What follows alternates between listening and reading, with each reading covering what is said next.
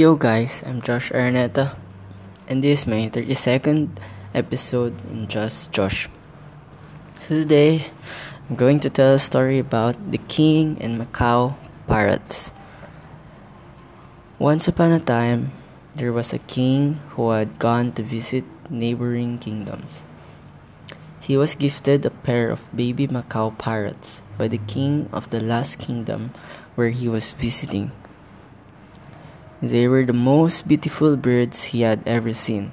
So, upon returning to his kingdom, he called for a bird trainer and asked him to train Macaw parrots.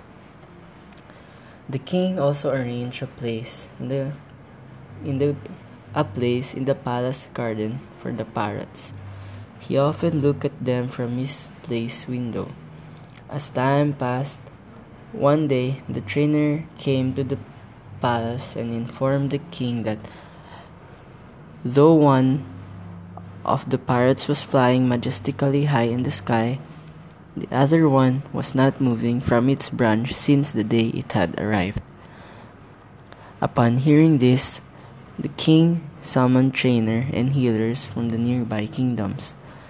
They all tried their best but couldn't make the bar- parrot fly. He even asked his courtiers to try to find a way to make the parrot fly, but they all failed. The parrot was not moving from his branch at all. Finally, after trying everything, the king thought that maybe he needs someone who may be more familiar with natural habitat. He asked his cour- courtier to get a farmer from the countryside and take him to the parrot to see if he can understand the problem with the parrot.